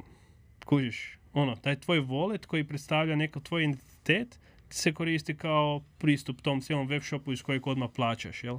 Znači, totalno neki drugačiji koncepti e, kako interektaš sa webovima, kakvu informaciju povratno daješ, di se vrši odmah plaćanje, znaš. Nema, nema nekakvog ono integriranog ono plaćanje bankovnog računa, sve ide ono online, e, sve, sve frictionless. sve frictionless, sve brzo sjeda zanimljivo je, znaš, ono, e, taj, taj cijeli koncept. I to je, ja mislim, ovaj tvoj kolega koji kaže, jel, dajte proučite, dajte pogledajte blockchain. Ja sam nedavno imao prezentaciju u firmi baš malo cijelom tom web 3 svim tim konceptima o kojima smo malo dotaknuli se. Isto savjetujem ljudima da, da uđu u to, jer zavući će se u pore da neće niti znati da je to iza toga nekakav blockchain, da su to nekakvi voleti iza toga, da su to neki pametni ugovori, da, da, da tu postoje nekakve različite neki koncepti koji ovoga koji jednostavno postoje, mislim ne znam, i od same zarade i od samih recimo e, tih e, tog e, kamate koje možeš dobivati su puno veće nego u bankama. Znaš, ono, postoji različite stvari, nije not financial advice, ono, moram uvijek reći, ali isplati se ući i pogledati što sve tu ima, jer se stvara totalno nekakav novi layer prijenosa vrijednosti, što mi koncipiramo kao vrijednost. Na primjer, ekipa diže ogromnu lovu na tim e, digitalnim zemljišnim posjedima jer će tu se možda e, reklamirati, znaš, biti nekakav virtualni Adidas store, jel? Negdje u budućnosti. Ono. Zapravo, koliko sam ja shvatio proučavajući do sada, nitko u ovom trenutku ne zna u kojem će smjeru to otići, gdje će to završiti. Ne, e, to, je, to je teško, iako vidiš da postoji neki taj cijeli ono... Ali baz ono... Baz, da. Žešći, koji, koji je bolji termin? Nije baz čak nego... Ta neka... ludilo oko toga, da. Da, ludilo, ludilo cijelo. Mislim, kripto samo po sebi, kripto tržište je ono jedna cijela odvojena priča, ono špekulantska. E, ima neku podlogu, neki projekti zašto rastu i koliko rastu i koliko vrijede i koja je evaluacija. Ali je to isto recimo jedno tržište koje je onak odjedanput si ti dao milijunima korisnika da dođu, da skinu wallet, skinu Coinbase, skinu Binance, skinu neku aplikaciju i uđu i počnu tradati. A to prije, kako ćeš ti doći, ne znam, kupiti neke dionice, moraš u Hrvatskoj, moraš ići nekom brokeru, ovo, ono, znaš, barikade su, blokade, ta frikcija, baš to što kažeš, ono, postoji ogromna frikcija da bi ti nešto... I zapravo ljudi onda ne krenu u tom smjeru više, ono. Kaj ono, očito, je na, očito je na počecima, kad je white paper za Bitcoin je napisan 2009 ili 2009, tako je. 2009. napisala ga je osoba koja se zove Satoshi Nakamoto ili sam dobro rekao? Je, Satoshi Nakamoto, da. Sad, da li je to jedna osoba, da li je to više osoba, ljudima, ne, ne, nekim ljudima uljeva čak i nekako nepovjerenje ta činjenica da se ne zna tko je iza toga, da je neki anonimus. Ovaj, to je isto recimo jedna od značaj, značajki web 3 da će jako puno biti i, i tog ano, da, da, da. ano kak, kak bi rekao, anonimnosti te anonimnosti, nekakve. pseudonimnosti neke. Tako Vidim da jako puno playera ili influencera recimo u, to, u tom polju e, na Twitteru ja jako puno mm. pratim ovaj, tamo nekakvih ovaj, dobivam no, novosti informacija. Je, jako, ih je, jako ih je puno kroz nekakve ono pa sad kupuju i ove, naravno, NFT-e kao što je da, CryptoPunks, pa se sakrivaju iza so, tog svog CryptoPunka, pa nekog pseudonima. Tako, Tako nešto, jedan se vrtlog novih stvari e, stva, stvorio i stvara, ovaj, meni je izuzetno interesantno to sve. Izuzetno. Mislim, taj, ako neko želi ući u to, ja savjetujem, postoji taj term, ne znam, ti si na Twitteru, pa ono, znaš, kripto Twitter, e, to je ono, to su ti svi influenceri, to je sva ta ekipa e, koja postoji na tom Twitteru, kripto i tu možete saznati baš gro nekakvih ono alfa informacija prije svih, e, mislim, ono, ne možeš baš uvijek, ali možeš u odnosu na general population ući dosta dobro u neke, e, neke stvari i saznati što se događa.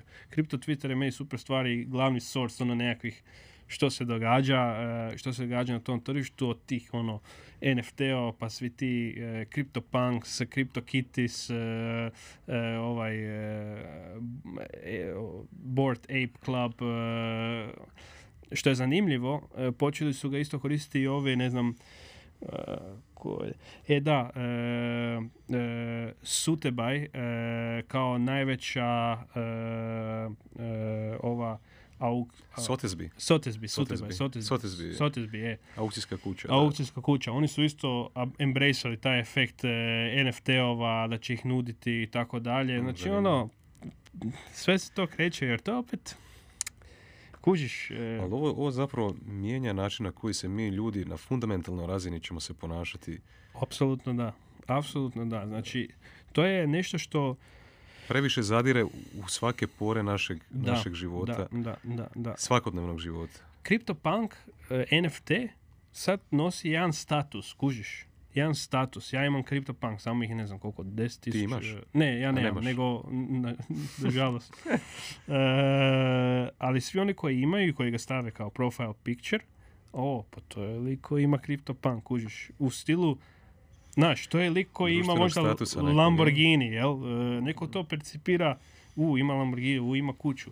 Ali ovo ima JPG koji je non-fungible token, koji, koji doslovce predstavlja nekakav status novi. Je.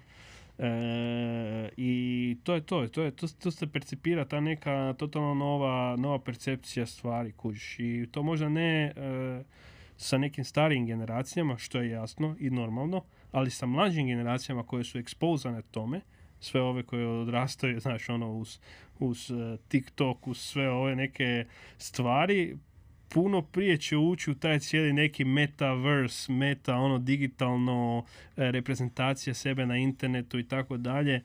Mislim da će biti tu bilja, zbilja nekakav, ono, totalno drugačiji shift u, u tu cijelu priču. Još kad, kad na sve ovo o čem smo sad pričali, kad dodamo još uh, augmented reality, kad dodaš virtual reality, kad dodaš sve te neke stvari u taj Da. metaverse Da. ili web 3 kad dodaš blockchain, kad dodaš kriptovalute, doslovce ćemo stvoriti totalno jednu novu realnost koja, koja do sada nije postojala, koja je zapravo ta neka digitalna, Da. digitalna realnost koja je nadogradnja ove naše fizičke, analogne. Da, ja, ja mislim, mislim, mislim da to ide tome, vidiš da, da je Facebook doslovce stavio cijeli mission statement oko toga. Facebook kao jedna od valjda najutjecajnijih kompanija, naj, Promijenili su ime u meta. promijenili su ime u Meta i, taj koncept metaversa i, i, i te cijele nekakve proširene stvarnosti koje je njihova platforma kao ono povezuje ljude, jel, Messenger, ovo, ovo, ide u, u novi nivo i povezuje te na totalno nekoj drugoj, drugoj, drugoj razini. Da. E, žao mi je što nismo krenuli ranije pričati o, o kriptovalutama i Može. blockchainu. Možda ćemo imati priliku ovaj, jednom nastaviti. Pa, Nastaviti kad- jednu kad samo, za- samo temu za to, jer fakat možemo Da, pričati da, o tome, da, jer da, zbilja je filozofski isto, dosta Zanima me, zanima me ovo kad sam te pitao za, za viziju firme. e, da li vidiš tu veliku priliku za vas recimo ovaj, da, da, da, se, da se više fokusirate u tom smjeru recimo? I da li, da li, da li ti sad kao ovaj, kao suvlasnik firme Mhm. koja je u IT sektoru, da li vidiš sve veću potražnju recimo za takvim nekim uslugama koje su naslonjene na blockchain e, i, i sve te nekakve E, nove tehnologije? Pa definitivno se vidi potražnja, jel, e, raste i ti neki projekti sa kojima radimo i, i nekakvi totalno drugačiji biznis modeli nastaju, baš zbog toga, zbog, zbog tih nekakvih kriptovaluta i zbog te neke mogućnosti zanimamo, zanimljive neke platforme na kojima radimo. I mislim da će to stvoriti puno, puno tih nekih novih business case-ova koji će opet tražiti nekakve ljude koji imaju iskustva da to naprave. Tako da nama je interesantno pozicionirati se u tom području e, razvoja za, za takvu tehnologiju i takav ovoga, e, kako se zove, neki ovoga smjer. Ali mm, definitivno, evo kažem, doslovce sam prije dva, tri tjedna imao edukaciju pred cijelom firmom kao kolegi o Web3, o, o tome jer htio bi da svi, barem async ljudi i kolege koji su tamo znaju te koncepte, znaju što je wallet, kako funkcionira wallet, kako funkcioniraju ti neki sm- smart Pa kontrakti. malo i da zaprljaju ruke s tim, da, Da, da, malo da, probaju isto. da, da, da uđu u to, jer e, ne, zbog, ne zbog firme e, e, da će to sad nama pomoći, nego ja mislim da će to pomoći tebi kao osobi, kužiš, da ono doslovce to ti ono kao internet u tim samim početcima i neko ko je to ušao, zagrebao u tome svemu, završio, ne znam, u dotcom bablu ili tako dalje, znaš, počeo raditi sa tim je onak nekako profitirao ili, ili financijski ili sa znanjem ili sa nekom, sa nekam, e, sa nekakvom drugom ono e, e, e, cijelom nekom kako bi rekao benefitom jel u svemu tome. Tako da htio bih htio bih da, da ljudi ovoga e, ono ja sam doslovce e, svojoj curi za ona je za rođendan moj e, je rekla ono što želi za poklon. Ja sam rekao ono koliko ovoga e, koliko si mi planirala kupiti poklon, aj please stavi to u portfolio, investiraj u par kriptovaluta, uđi u to, ono malo istraži i ona sad... e, Aha, ona da, da, to da, se ona- napravi za sebe. da- za tvoj rođendan. Za moj rođendan, da. Ok. Rekla, "Oj, to što želiš da ti kupim? Ja rekao, evo, sve, što, koliko si novca zamislila da mi kupiš za rođendan, uzmi te novce i investiraj ih u, u kriptovalute, istraži, dođi meni pa malo pričamo i da ju vidiš sad, e, sad gleda ovo, aha, dobro, ovo mi je ovako, koje nije, malo sam istraživala, nije mi baš dobar, ima portfolio je narasao, znaš, ono, dva, tri, četiri puta, koliko već, i, i, i interesantno je, kužiš, e, da, da ljudi se susretnu s tim stvarima, jel? jer ja mislim da, da ti to znanje ne može odmoći. Samo treba naći načine kako, ovoga, kako nekoga ubaciti u to. Da, da, da. da, Ovo je bilo zanimljivo. E, čudno je to u životu, ovaj, dosta se neka mala, sitna stvar presudi. Ovo, ovo je, ovo je prvo, prvi neki veliki baz u koji sam se ja u- u- Mhm. uključio. Dosta sam, dosta sam tih stvari nekako gledao sa strane i čekao da postanu mainstream i ja postao kroz to što je ušlo u mainstream ja sam postao korisnik toga. I doslovce taj, evo, taj jedan čovjek je bio potreban da mi, da mi to par puta ponovi da ja krenem, pa sad imam i ovaj, prijatelja dva koji su ono izuzetno puno u, u, u, u svemu tome, onda ti nas a, trojica znamo nekad onako na majmunovo srijedom otići u neki kafić, ovaj, naručiti neku bocu vina i pričati o kriptovalutama, ja sam uložio ovo, ti si uložio ono, šta se događa, e, ovaj bi ti mogao biti dobar, vidi, ovaj ti je projekt super, ovako, onako, znaš. Je, je, je. I onda ovaj, upadneš u tu jednu novu zanimljivu priču a, koja ima jako puno potencijala. Da. Je, je, je, definitivno. Mislim, Možda će fakat- ljudi misle da smo geekovi ono neki, ali to ti je, meni je to, to ti meni je to okej, To ti imponira. Mm, zanimljivo mi je i mislim da svako ko, ko želi ono biti in the future eh, of this world eh, da, da bi trebao fakat eh, ući u te neke koncepte to blockchaina, kriptovaluta ono proći malo taj cijeli blockchain, ali i definitivno se malo premiti sa tim nekim skillovima oko Web3, jer se oni svi dosta vežu na sam web i kako ćemo interaktati sa web stranicama, sa shoppingom, sa takvim nekim stvarima. Zanimljivo. E, ajde, ovaj, jel nam možeš reći par nekih izvora gdje se informiraš oko, oko, oko, oko, oko svega ovoga? A, Znači, to je Twitter. da. Uglavnom, koji su to kanali na Twitteru, ako znaš na pamet, možda ili ti već automatski dolazi, pa ti samo... To, ja to već akumuliram zadnjih 6-7 godina, ali e, ima super one topics i liste jel, na, na Twitteru koje, mislim da je Twitter najbolji source jer tamo ćete dobiti i linkove na influencere i na kanale i tako dalje. Ja sad ne mogu ništa posebno istaknuti jer imam ih masu i onih takozvanih shitpostera i onih koji zbilja nešto vrijede i tako dalje. Ali e, ući u Twitter i onda možete izabrati one domene, ne znam, tipa hoću popratiti Ethereum, cryptocurrency, hoću popratiti Bitcoin, hoću popratiti DeFi, hoću popratiti e, NFTs i onda vam on curata već one liste i stvari koje dolaze u tome i onda lagano ono followate, followate, gradite taj build. I to vam je ono doslovce ko može biti ko neki e, library u svemu tome, malo proscrollate feed i sigurno ćete naći nešto što vas zaintrigira, aha, ok, NFT-ove, aha, za developere neki novi protokol, aha, ovo, ono, i onda odeš dalje i već istražiš. Doslovce, danas se najviše veselim otvoriti Twitter od svih društvenih mreža. E, meni je to top. Top je E, source. Ajmo za kraj. e, pitanje koje, koje je ovaj, već sad učestalo, kao, kao zadnje. Kako izgleda život tvojih snova? E, život mojih snova. I kak, kako ti, kad ti postavim to pitanje, šta ti prvo padne na pamet? Jel, jel pomisliš se ono, jel to, kako je ovo korni pitanje?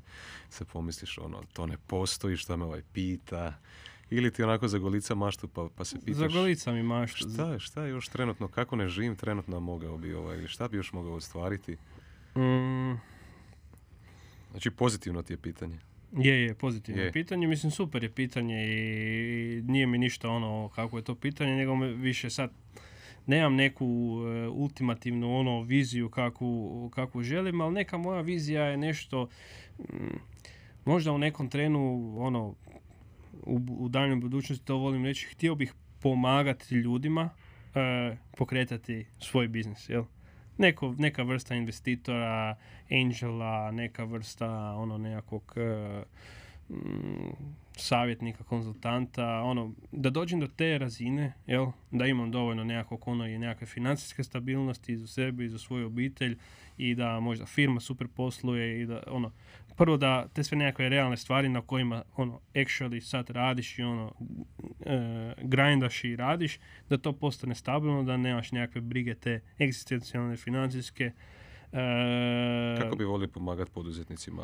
Kroz samo financijski ili kao nekakav mentor možda isto? Ili? Mentor i financije, evo, to bi, to bi htio, to bi htio nekako svoje znanje, htio bi ono doslovce doći ekipi koja neš radi i reći, e, pazi na ovo, kužiš. Znam da ako napravite ovakvu aplikaciju da, da ćete imati problema ono, milijardu sa rewrite-ovima i, i, i bugovima.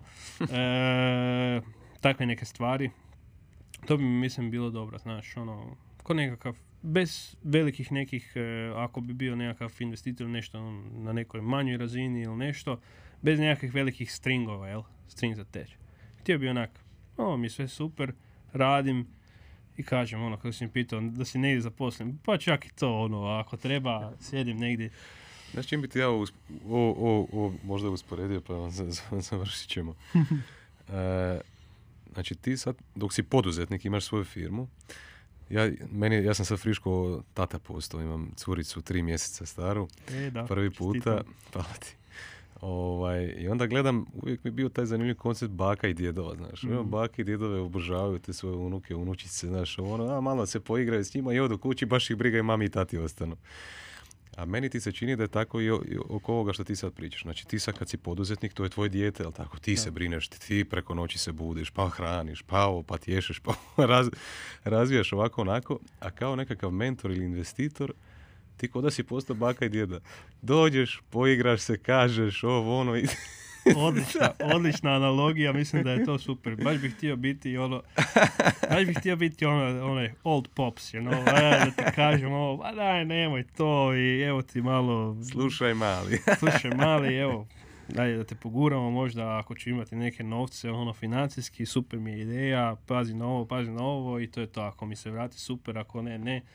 E, I mislim da bi mi to bio onak super, nekakav lifestyle po meni, kužiš.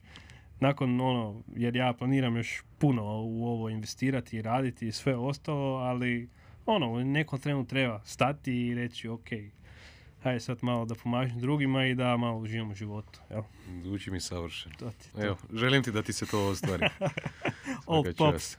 To to. A, tako mi je jako brzo vrijeme proletilo s tobom. Slažem se. Nadam se da ćemo imati prilike opet ovo napraviti, pa možda ovaj, se uhvatiti malo i korak za godinu, dvije dana, vidit ćemo kako će to ovaj, se desiti, pa da malo vidimo gdje je došao ovaj naš svijet blockchain, kriptovaluta, NFT i svega, pa možda da izdvojimo više vremena ovaj, da, da bi pričali samo, samo o tome. Definitivno. Hvala ti, ovaj, hvala ti što si mi bio gost. Hvala i tebi, bilo je baš ugodno i evo, sjećam kod da bi mogli sad još tu e, lamantat ono sljedećih par sati, bez problema. E, dobivo se jako puno negativnog feedbacka od ljudi da, da mi emisije dugo traju, ovaj, ali mislim da ću ja početi to ono, ko kad je Henry Ford rekao kao ovaj, da, da, da bi ljudi htjeli da, da im da brže konje, on im je dao aute, tako da Kuži. Očito postoji publika koja, koja, ovaj, koja pašu ovi, ovi nekakvi duži formati i to. Ovaj, pa ćemo vidjeti malo osluškujem pa ćemo vidjeti kako će to u budućnosti izgledati. Odlično, odlično. Evo, hvala ti. Hvala ti na svemu. Ekipa, e, vidimo se, slušamo se za dva tjedna. Uživajte. Pozdrav, čao. ti ako možeš napraviti ovaj sad neki, ne znam koliko ti taj poziv tvoj traje. E, mogu. Baš Možeš pa ako hoćeš možemo popiti su e, može, ako imaš vremena. Ja ću sad evo uh, tamo na ovu pet, ma moramo se samo sinkati za neki roadmap i nešto, to bi trebalo uh, e, biti ok. Ovo, ovo, kad radim kod kuće onda nemam ovaj osjećaj. Ovdje mi je malo nekako drugačije, ne želim ovog nešto previše zadržavati. Ovo. Moram se s njima dogovoriti. Sad sam ti se ja s njima dogovorio s tim vlasnikom ovog da će moji dečki ovdje doći snimat. Aha ovaj, da ću uzeti neku karticu od 4 sata ovdje tako da imam ono A, free, okay, okay, okay. kužiš. ti ob- obaviš šta trebaš. Ok, ja idem ovako, idem ja smoke, tamo se spojim na ovaj kol i Imaš cigaru možda? Imam. Pušiš cigare, baš cigarete ili... cigarete. Ako imaš, evo mogu pružiti se to tebe. Može, može da hoće. Čekaj da uzmemo se samo.